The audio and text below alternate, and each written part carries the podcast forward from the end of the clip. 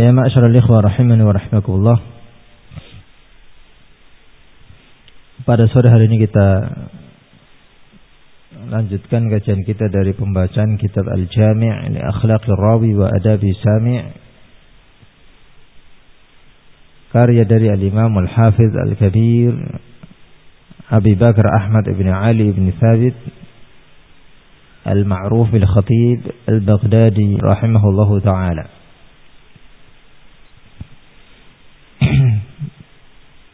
Pada pembahasan yang sebelumnya telah dijelaskan bab an-niyatu fi talabil hadis. Pentingnya seorang penuntut ilmu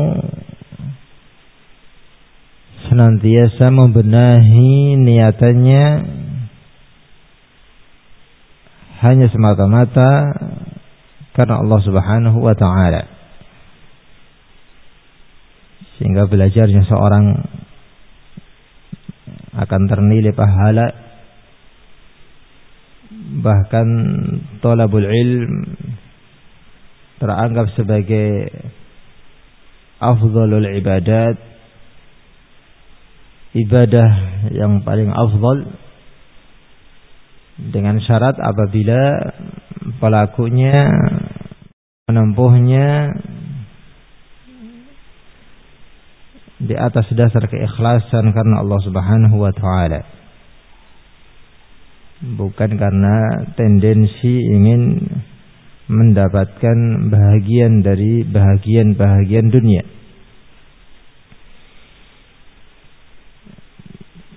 Dan bahkan datang beberapa riwayat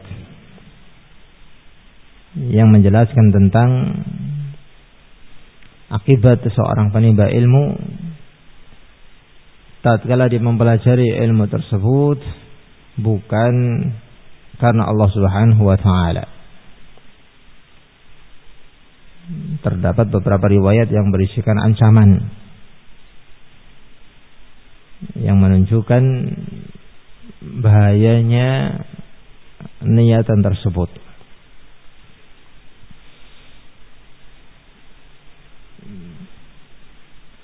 Al-Imam Al-Khatib Al-Baghdadi rahimahullah mengingatkan pada poin yang ke-17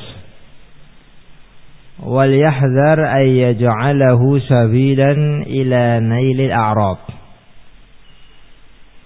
Dan hati-hatilah. Kalau engkau mempelajari ilmu tersebut engkau jadikan sebagai satu jalan untuk mendapatkan bahagian bahagian dunia. Seorang mempelajari ilmu tujuannya agar supaya mendapatkan ijazah. Sehingga nantinya dia bisa mengajar di tempat ini, mengajar di tempat yang di sana sehingga akan terkecukupi dunianya. Ataukah dunia yang dimaksud adalah popularitas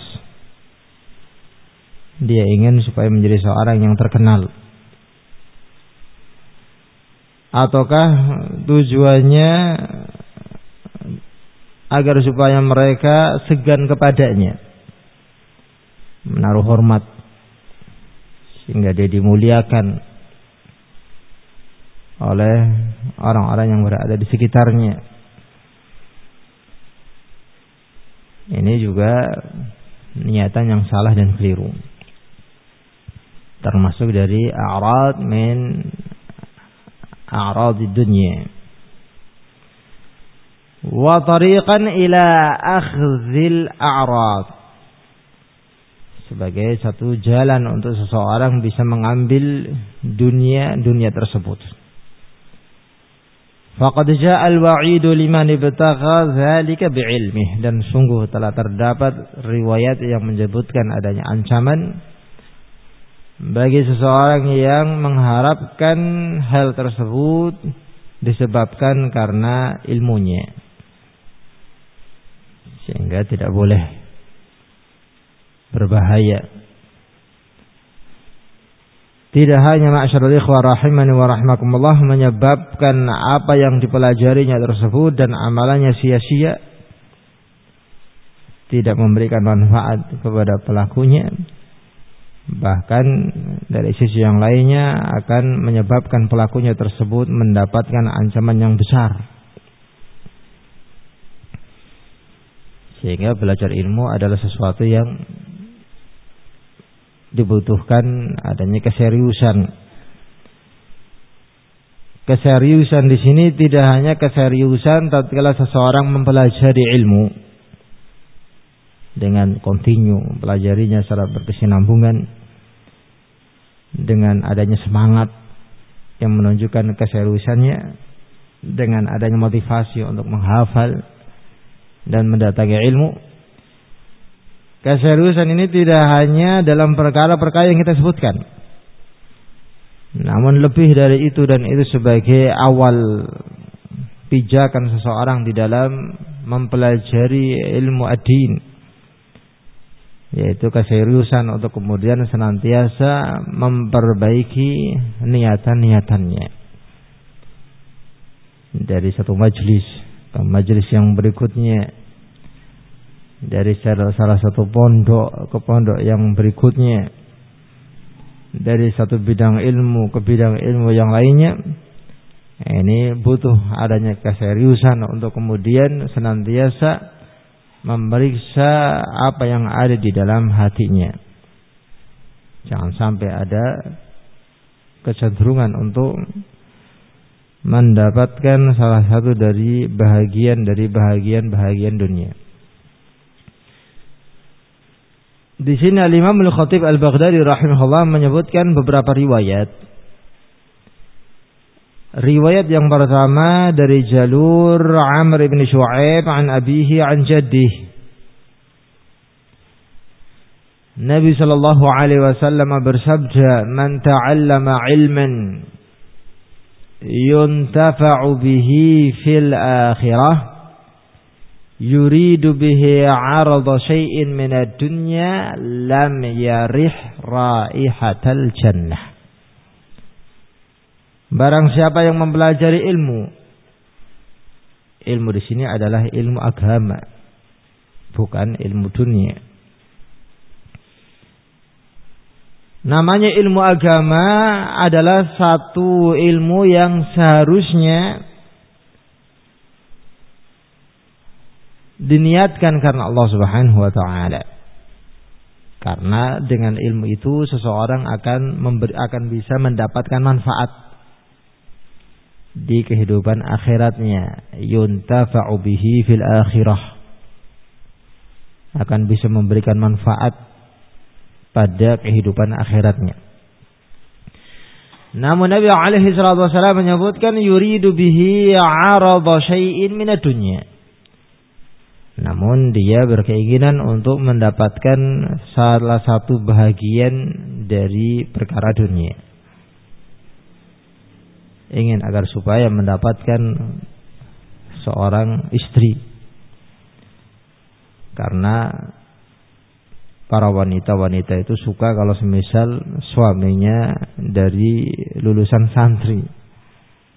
Ini juga termasuk. Ingin agar supaya nantinya bisa dipakai untuk mengajar.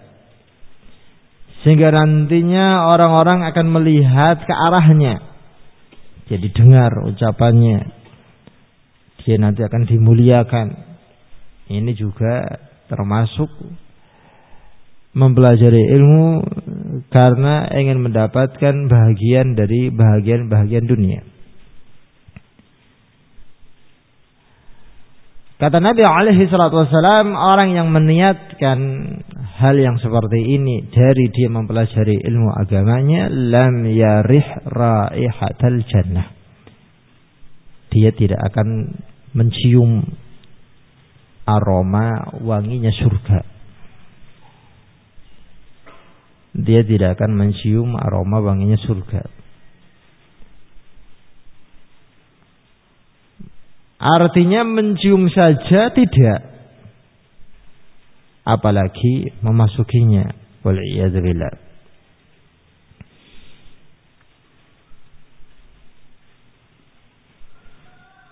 Ini uh, di dalam hadis ini berisikan al-wa'id. Ancaman bagi seorang penimba ilmu bila mana dia mempelajari ilmunya untuk kemudian mendapatkan bahagian dari bahagian-bahagian dunia. Nah, terus kalau semisal seorang belajar apa yang diniatkan? Kalau semisal niat belajar agar supaya bisa menjadi seorang ustadz nantinya akan kenal niat belajar untuk kemudian nantinya akan bisa menjadi seorang pengajar dan akhirnya akan dimuliakan oleh orang-orang yang berada di sekitarnya. Ini tidak dibolehkan. Nah, terus apa tujuan seseorang mempelajari ilmu tersebut? Al-Imam Ahmad Ibn Hanbal rahimahullah menyebutkan di dalam salah satu perkataannya yang ma'ruf tanwiya rafa'al jahli an nafsika wa an ghairika minan nas Engkau niatkan, engkau maksudkan dari engkau mempelajari ilmu tersebut adalah untuk mengangkat kejahilan darimu. Sehingga engkau belajar ilmu tujuannya agar tidak jahil. Engkau mempelajari ilmu tujuannya agar supaya ngerti. Ini perkara yang masyru'ah yang disyariatkan dan ini yang tidak. Sehingga engkau benar-benar beribadah di dalam agama Allah Subhanahu wa taala ini di atas basirah. Di atas ilmu. Ini yang pertama. Yang kedua, wa an ghairika minanas, engkau meniatkan untuk bisa mengangkat kejahilan dari manusia yang berada di sekitarmu dengan cara mendakwahkannya. Tapi ini hanya sekedar keinginannya. Sebatas dia berkeinginan untuk kemudian nantinya apabila dia berilmu bisa mendakwahkannya. Sekedar itu saja. Bukan dia maksudkan nantinya tatkala dia mendakwahkan akhirnya orang akan memanggilnya dan mengeluh-ngeluhkannya sebagai seorang ustadz dan yang semisalnya. Akhirnya orang nantinya akan apa namanya uh, segan kepadanya. Akhirnya dia akan dicukupi ma'isyahnya dan yang semisalnya tidak.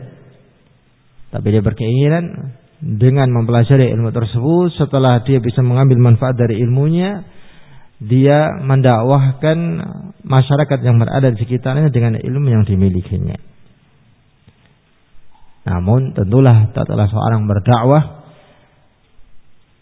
hanya semata-mata didasari dengan keikhlasan karena Allah Subhanahu wa taala.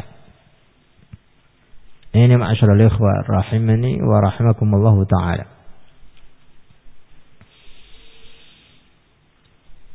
Wa an Abi Hurairah dan dari Abu Hurairah radhiyallahu taala anhu qal berkata qala Rasulullah bersabda Rasulullah sallallahu alaihi wasallam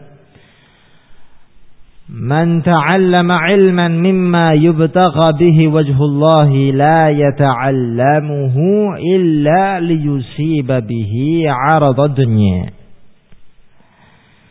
Wa qala Abu Nu'aim 'aradan min ad-dunya lam yajid arfal jannati yaumil qiyamah. Maknanya mirip dengan yang di atas. Barang siapa yang mempelajari satu ilmu dari ilmu-ilmu yang seharusnya tatkala seorang mempelajarinya dia harapkan dengan ilmunya itu wajah Allah Subhanahu wa taala. Namun dia tidak mempelajarinya kecuali untuk mendapatkan dengan ilmunya bahagian dunia. Salah seorang rawi yang bernama Abu Nuaim menyebutkan dengan lafaz aradan minad dunya, bagian dari dunia. Ini maknanya sama. Lam yajid arfal jannati yaumil qiyamah. Dia tidak akan mendapatkan aroma wanginya surga pada yaumil qiyamah. Sehingga berbahaya. Dengan dua riwayat ini sudah sangat cukup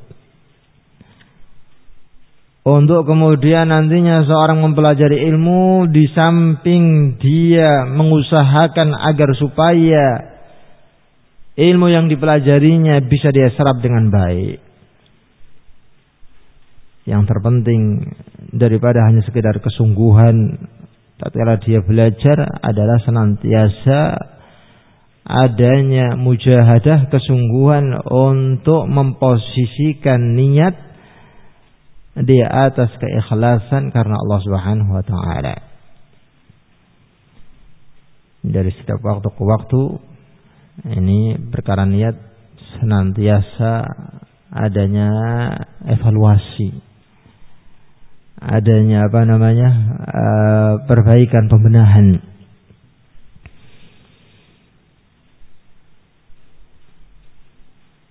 Sebagian salaf menyebutkan tatkala beliau mempelajari satu hadis terkadang membutuhkan niat-niat yang banyak. Sebagian salaf menyebutkan dan mengungkapkan apa secara makna idan hadisun wahid yahtaju ila niyat sehingga satu hadis itu ternyata membutuhkan niat-niat yang banyak. Niat-niat yang banyak. Seseorang mempelajari hadis tidak hanya sekedar dia mempelajari saja. Dimulai dari dia berangkat, dia perbaiki niatannya.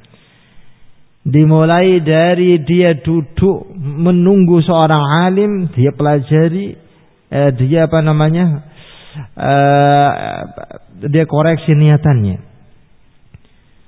Demikian pula tatkala alim itu sudah duduk dan membacakan kepadanya hadis tersebut, dia juga harus mengoreksi niatannya. Setelah hadis itu dia terima, nantinya dia amalkan, dia harus ikhlas. Tatkala dia sudah mengamalkan kemudian berkeinginan untuk mendakwahkannya, dia juga harus ikhlas. Satu hadis itu membutuhkan niat-niat yang banyak bukan hanya sekedar satu niat. Ini menunjukkan himma semangatnya mereka para salafun saleh untuk kemudian senantiasa membenahi niatannya dari amalan-amalan yang diamalkannya.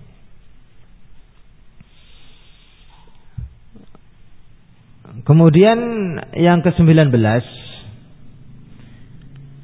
An Anas dari Anas bin Malik anna nabiyya bahwasanya Nabi sallallahu alaihi wasallam bersabda Man talaba al-haditha aw al-ilma yuridu bihi dunya lam yajid harfal akhirah Barang siapa yang mempelajari hadis atau ilmu yang dia maksudkan dengannya adalah ingin mendapatkan dunia dia tidak akan mendapatkan kebunnya akhirat. Yakni tidak mendapatkan jannah. Namun disebutkan dalam tahqiq bahwasanya hadis ini adalah hadis yang doif yang lemah. Karena di dalamnya ada seorang rawi yang matru yang bernama Nafi ibni Hurmuz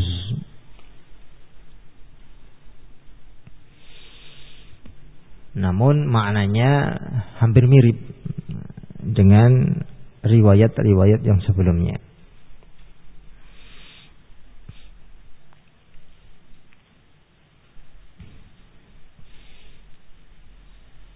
Kemudian yang ke-20 Al-Imam Al-Khatib Al-Baghdadi rahimahullah menyebutkan dengan sanadnya satu riwayat dari Hamad ibni Salamah rahimahullahu taala. Hamad ibni Salamah rahimahullahu taala mengatakan man talabal haditha li ghairillahi mukira bihi. Barang siapa yang mencari hadis bukan karena Allah Subhanahu wa taala maka dia akan terkena makar. Dia akan terkena makar. Artinya secara berlahan dia akan binasa. Secara bertahap akhirnya dia akan menyimpang. Akan terkena makar wal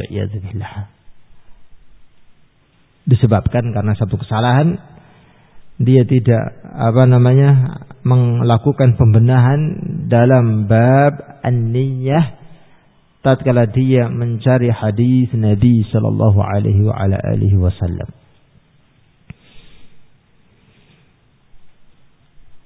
Kemudian yang ke-21 beliau menyebutkan riwayat dari Al-Imam Ibnu Mubarak rahimahullahu taala. Beliau menceritakan ada salah seorang yang berkata kepada Sufyan, "Maninas, siapakah manusia itu yang mulia, yang utama?" Sufyan rahimahullah taala menyebutkan al-ulama mereka adalah orang-orang yang berilmu yang punya ilmu sehingga dia belajar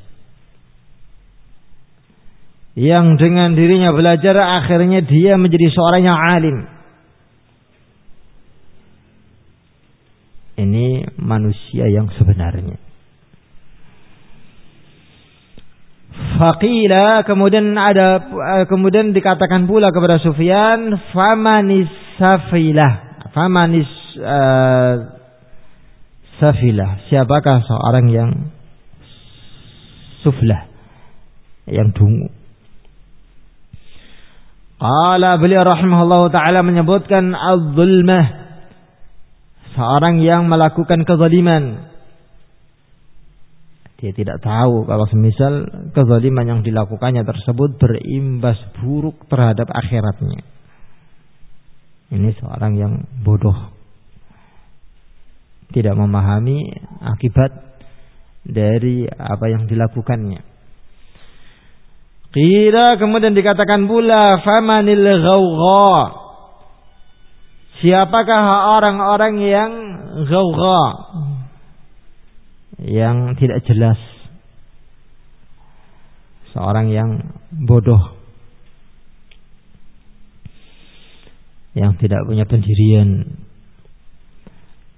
Qala beliau rahimahullah taala menyebutkan alladzina yaktubuna al-haditsa ya'kuluna bihin nas yaitu mereka orang-orang yang menulis hadis namun dia gunakan hadis ini sebagai sarana untuk makan yang dia minta dari orang-orang yang mendengarkannya. Sehingga dia niatkan dari menimba hadis adalah ingin dijadikan sebagai sarana mencari ma'isyah. Dia mempelajari ilmu tujuannya agar supaya nantinya bisa berkecukupan dan baik ma'isyahnya. Ini kata Imam Sufyan rahimahullah adalah seorang yang ghawa. Mirip dengan makna asufaha. Orang-orang yang dungu. Faqila kemudian dikatakan famanil muluk Siapakah para raja-raja itu? Qala beliau rahimahullah taala menyebutkan az-zuhad yaitu mereka orang-orang yang zuhud. Yang zuhud. Menunjukkan ma'syarul ikhwar rahimani wa rahimakumullah seorang yang memiliki al-ilm. Disyariatkan baginya yang pertama untuk meniat mendapatkan dari ilmunya wajah Allah Subhanahu wa taala. Kemudian yang kedua dianjurkan bagi seorang yang memiliki ilmu untuk kemudian memiliki sifat seperti halnya sifat-sifat mereka para zuhad. Orang-orang yang zuhud. Tidak berambisi mengejar dunia, tidak pula berambisi untuk kemudian memperbanyak dunia dari ilmu yang dimilikinya. Sehingga masyarakat ikhwar rahimani wa rahimakumullah kita faham ternyata ilmu ini bukan sarana seseorang mencari dunia. Kalau sarana seorang mencari dunia ada sendiri apa namanya eh, cabangnya Ilmu adalah sarana seorang untuk kemudian mendapatkan ridho Allah, pahala Allah Subhanahu wa taala, kemuliaan di sisinya. Kalau seorang ingin mencari dunia, maka silakan dia bekerja. Silahkan dia keluar rumah kemudian mencari ma'isyah dan melakukan beberapa pekerjaan-pekerjaan dari pekerjaan-pekerjaan dunia. Kalau ingin menjadi seorang yang kaya, jangan jadikan ilmu ini sebagai sebab.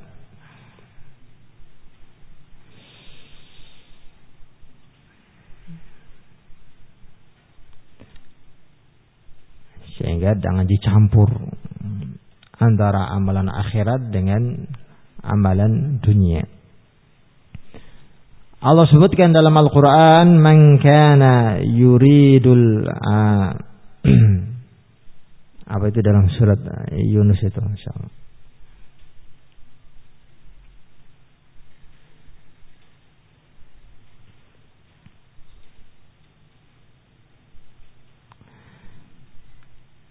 yang ulaika laisa lahu fil fil akhirati ila nar wa habita ma sana'u fiha wa batilu ma kanu ya'malun.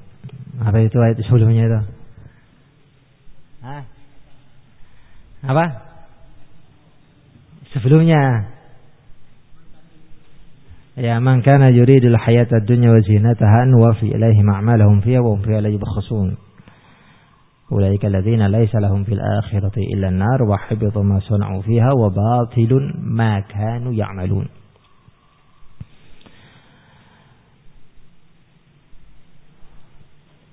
Disebutkan dalam Sahih Lima Muslim rahimahullah Singat ana Muawiyah bin Abi Sufyan radhiyallahu taala anhu tatkala mendengarkan hadis dari Abu Hurairah radhiyallahu taala anhu yang menyebutkan tentang adanya tiga orang yang akan merasakan azab pada yaumul qiyamah adanya tiga orang yang pertama kali merasakan azab pada yaumul qiyamah. Seorang yang punya harta namun dia sedekahkan hartanya karena dunia. Seorang yang berjihad namun dia berjihad karena dunia. Seorang yang punya ilmu namun dia gunakan ilmunya untuk mendapatkan dunia. Pada ketiganya inilah uh, maka ketiga orang inilah yang nantinya akan pertama kali diazab oleh Allah Subhanahu wa taala Rabbul Alamin. Muawiyah bin Abi Sufyan radhiyallahu taala anhu tatkala mendengarkan hadis ini dari Abu Hurairah beliau teringat sungguh benar. Allah Subhanahu wa taala. Kemudian belum membacakan ayat yang tadi disebutkan man kana yuridul hayata dunya wa zinataha nuwafi ilaihim a'malahum fiha wahum fiha la yubkhasun seseorang yang menginginkan kehidupan dunia dan menginginkan perhiasan-perhiasan dunia dari amalan-amalan solehnya. Dari amalan-amalan solehnya. Ayat ini berkisah tentang keadaan seorang yang dia gunakan amalan solehnya untuk mendapatkan bahagian dunia Allah sebutkan akibatnya ulaika alladziina laisa lahum fil akhirati illa nar. Mereka itulah orang-orang yang tidaklah akan mendapatkan bagian di akhiratnya kecuali neraka. Wa habita ma sana'u fiha dan terputus amalan-amalan kebajikan yang mereka lakukan itu sia-sia. Wa batilum ma kanu ya'malun dan batillah apa yang mereka amalkan tersebut. Sehingga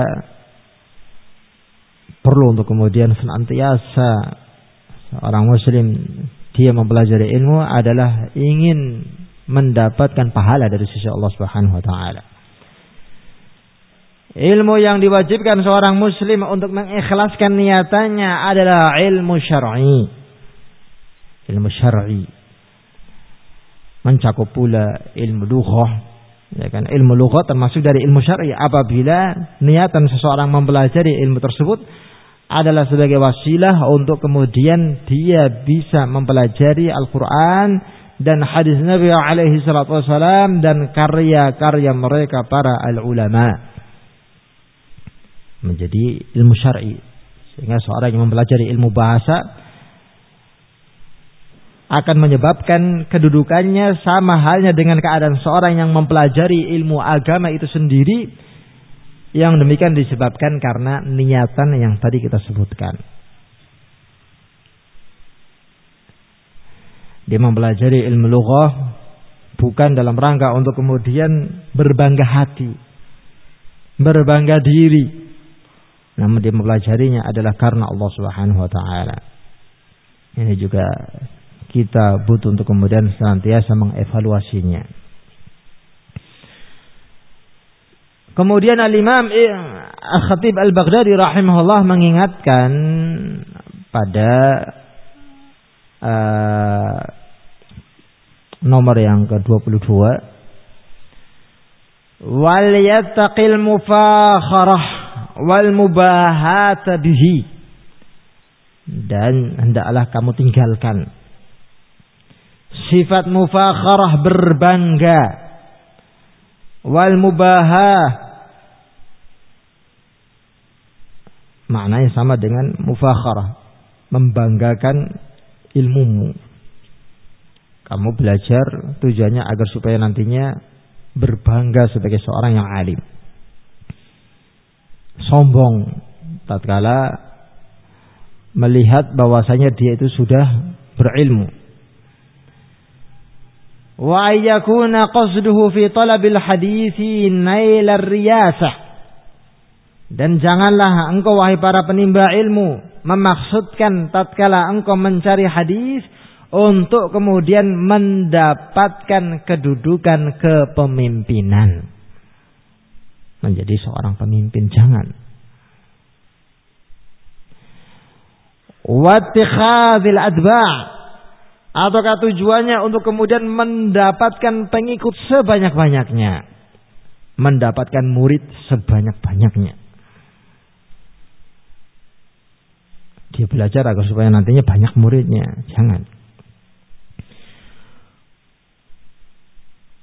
Wa aqdal majalis tidak pula bertujuan agar supaya nantinya bisa menyampaikan ilmu itu di majelis-majelis. Sehingga nantinya dia akan punya jadwal di masjid ini, punya jadwal di pondok ini, punya jadwal di tempat ini. Jangan.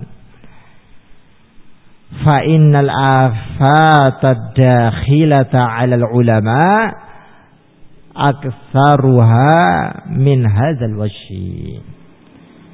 Karena sesungguhnya musibah-musibah yang mengenai mereka para ulama kebanyakannya muncul dari sisi yang seperti ini. Ini jangan.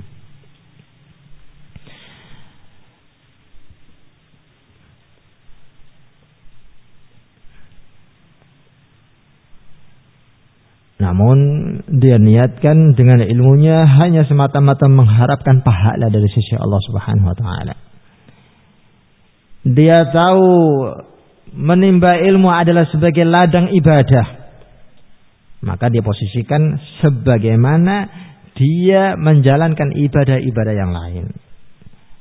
Lillah karena Allah Subhanahu wa taala Rabbul alamin. Sebagaimana dia salat dia menjalankan salat adalah karena Allah. Sebagaimana dia berpuasa, dia berpuasa adalah karena Allah Subhanahu wa taala. Di antara dari sebab dari sebab-sebab puasa menjadi satu amalan yang afdal yang mulia di sisi Allah Subhanahu Subhanahu wa taala. Ya karena bersihnya hati seseorang yang menjalankan ibadah tersebut murni untuk Allah Subhanahu wa taala. Puasa itu kan ibadah yang tidak nampak. Puasa itu ibadah yang tidak nampak. Seseorang tidak mengetahui teman duduknya itu berpuasa atau tidak. Kecuali kalau dia bertanya. Seseorang yang sedang menjalankan puasa sunnah Ini terkadang tidak diketahui apakah dia itu puasa atau tidak. Karena ibadahnya itu tidak nampak. Sehingga Nabi alaihi salatu wasallam menyebutkan di dalam salah satu hadisnya, "Kullu amali ibni Adam yudha'af." Al-hasanatu bi ashri amsalha ila sab'i mi'ati dhi'fin. Sesungguhnya amalan-amalan seorang hamba itu dikali lipat gandakan pahalanya oleh Allah Subhanahu wa taala. Satu amalan itu terkadang dikali lipat gandakan menjadi seratus kali lipatnya dan terkadang menjadi tujuh ratus kali lipatnya. Satu amalan dikali lipatkan menjadi sekian kali lipat. Namun Nabi alaihi salatu wasallam menyebutkan qala Allah azza wa jal. Namun Allah azza wa jalla berfirman illa siyam. Kecuali pahala puasa. Fa innahu li wa ana ajzi bihi. Karena sesungguhnya puasa itu adalah ibadah yang khusus seorang hamba memberikan hanya untukku dan saya sendiri yang akan membalasnya yada'u ta'amahu wa syarabahu wa syahwatahu min ajli. Dia tinggalkan makanannya, dia tinggalkan minumnya, dia tinggalkan syahwatnya karena aku kata Allah Subhanahu wa taala. Sehingga seorang berpuasa dia menyembunyikan amalannya. Tidak nampak. Ditawari makan tidak makan, ditawari minum juga tidak minum. Ketika muncul syahwat kepada istrinya dia tahan dan penahannya sehingga dia berhenti untuk melakukan itu seluruhnya adalah semata-mata karena Allah Subhanahu wa taala sehingga nilai kualitas ibadah ini menjadi istimewa. Ini yang seharusnya dijadikan sebagai pelajaran yang berharga untuk kemudian kita terapkan pada semua ibadah-ibadah yang kita amalkan termasuk di antaranya talabul hadis mencari hadis Nabi Shallallahu Alaihi Wasallam, mempelajari al-ilm. Ini kita posisikan ibadah tersebut sebagaimana ibadah-ibadah yang lain.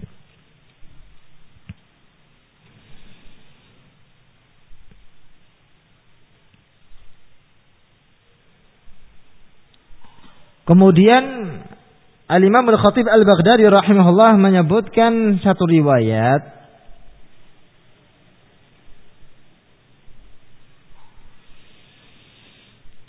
Eh, dari Hudzaifah ibn al-Yaman radhiyallahu taala anhu. Nabi sallallahu alaihi wasallam bersabda, "Man talaba al-ilma liyubahiya bihi al-ulama." Barang siapa yang mempelajari ilmu tujuannya adalah untuk meninggikan dirinya di hadapan mereka para ulama seorang belajar nantinya tujuannya untuk kemudian merendahkan ustadznya. Seorang belajar akhirnya menyebabkan dia sombong kepada alim ulama, tidak menerima nasihatnya, tidak menerima bimbingannya, merasa dia sudah cukup. Dia aja bisa. Tidak perlu nasihat orang lain. Ini termasuk dari kecongkakan dan kesombongan. Dan subhanallah yang seperti ini banyak. Bahkan diceritakan ada seorang yang telah mempelajari ilmu sekian tahun di luar negeri. Ketika ada daur masyayikh tidak mau hadir. Bahkan memilih untuk kemudian bermain olahraga. Ketika ditanya oleh salah seorang muridnya, kok nggak ikut? Katanya yang dipelajari Syekh itu sudah saya tamatkan di luar negeri sana. Tidak perlu menghadirinya billah. Kitab yang dibaca oleh Syekh itu saya sudah hafal. Kitab yang disampaikan oleh Syekh itu saya ini sudah menamatkan sekian kali. Dia tidak butuh kepada bimbingan mereka para al-ulama. Ini sifat songkak sifat sombong wal. Berarti keadaan dirinya sama seperti halnya keadaan orang yang sebelumnya telah kita sebutkan mempelajari satu ilmu di hadapan seorang yang alim atau di hadapan beberapa orang yang alim yang dia pelajari yang dia ambil adalah ilmunya saja. Adapun akhlak-akhlaknya para ulama-ulama tersebut tidak dijadikan sebagai pelajaran. Tidak diperhatikan tidak dia jadikan untuk kemudian sebagai teladan ini kebinasaan.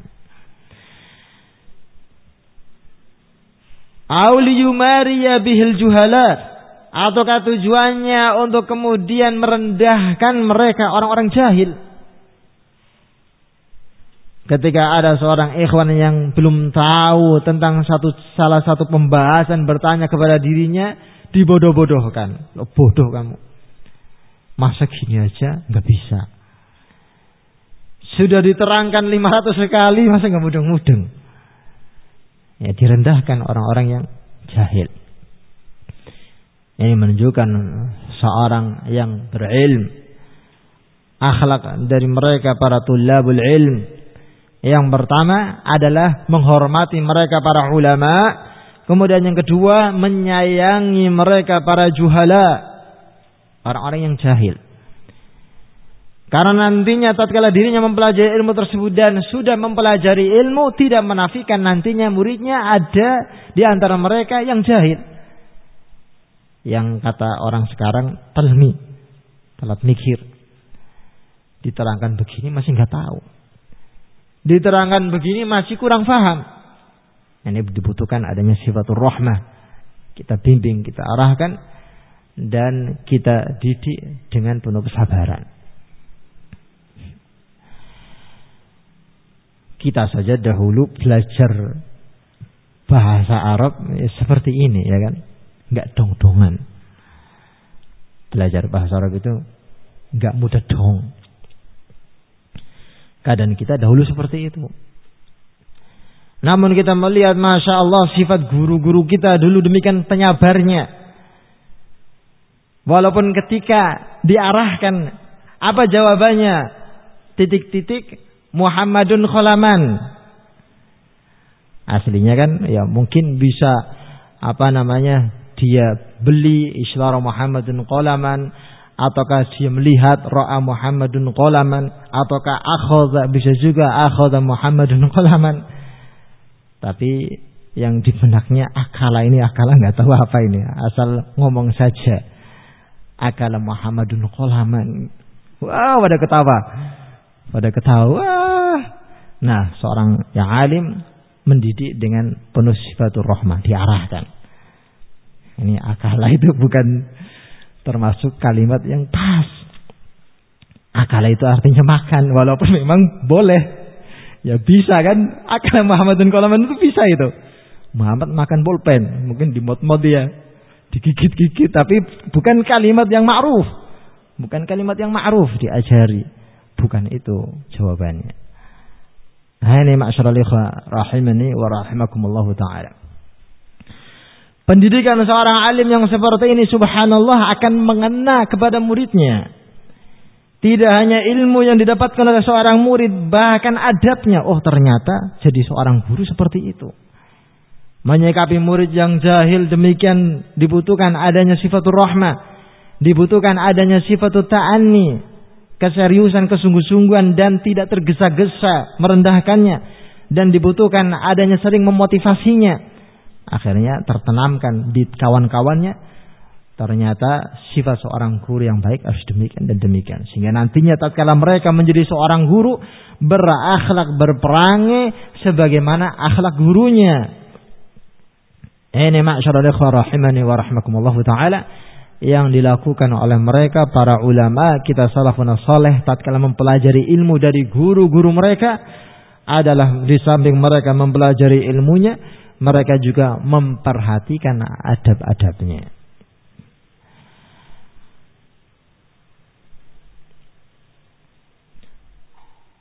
Ataukah yang berikutnya waliyaqbalan nasu ilaihi wujuhahum Tujuannya agar supaya manusia itu menghadapkan wajah-wajahnya ke arahnya.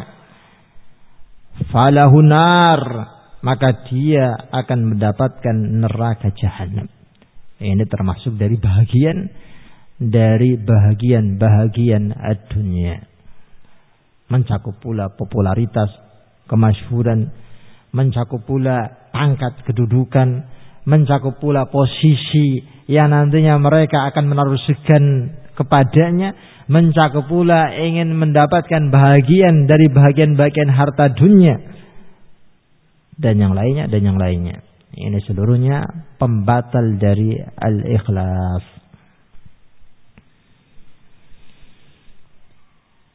Sehingga berbeda halnya dengan keadaan dua orang.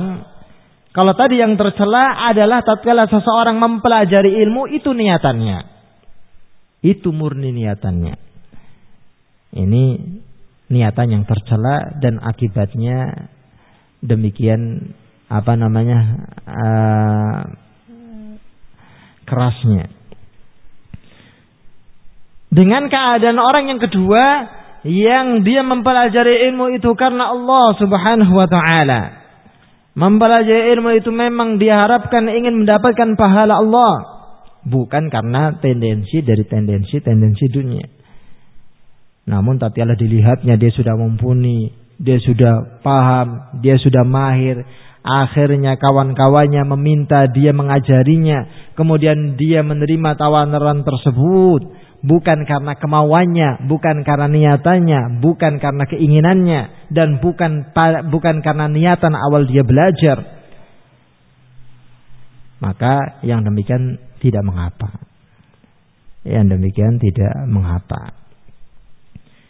Orang keluar dari pondok pesantren akhirnya dijadikan sebagai ustadz di satu pon di, di satu apa daerah keluar dari pondok pesantren akhirnya dipanggil di satu pondok kemudian disuruh untuk kemudian menjadi pengasuhnya pembimbingnya. Tidak mengapa.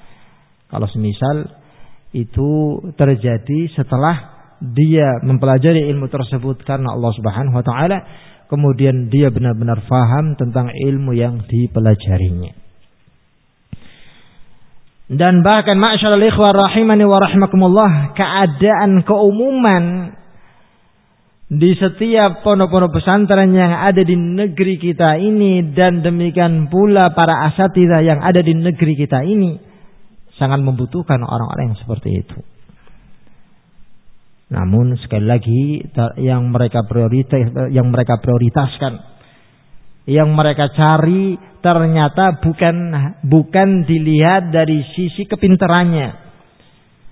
Yang mereka cari bukan dilihat dari sisi kemampunannya di dalam menguasai cabang dari cabang-cabang ilmu.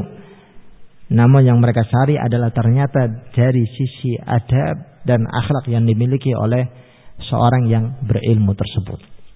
Dan ini sangat-sangat jarang. Sangat-sangat jarang kita menjumpai ada orang-orang yang keluar dari pondok pesantren di samping dia berilmu, dia, namun dia mumpuni dalam bab akhlaknya dan adabnya.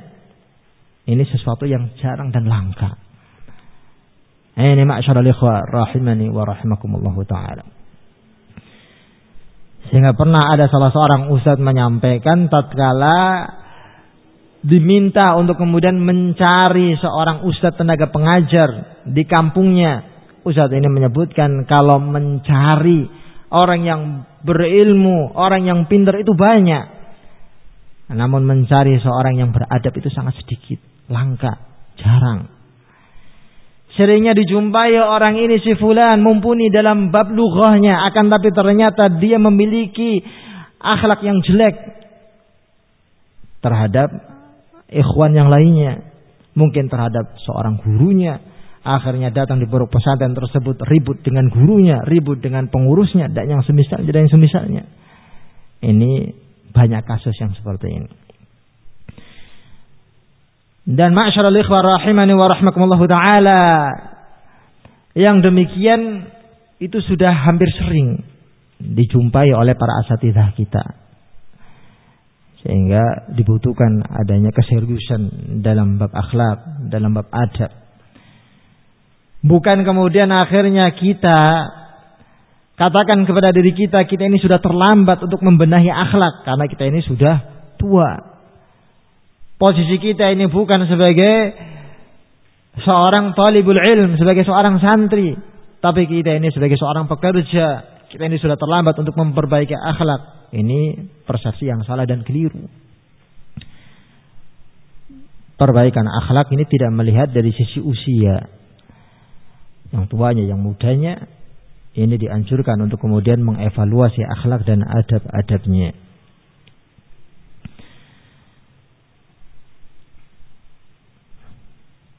Sehingga Nabi alaihi salatu wasallam menyebutkan di dalam salah satu hadisnya wa ana dhaminun bi baitin fi a'lal jannah liman hasuna khuluquhu.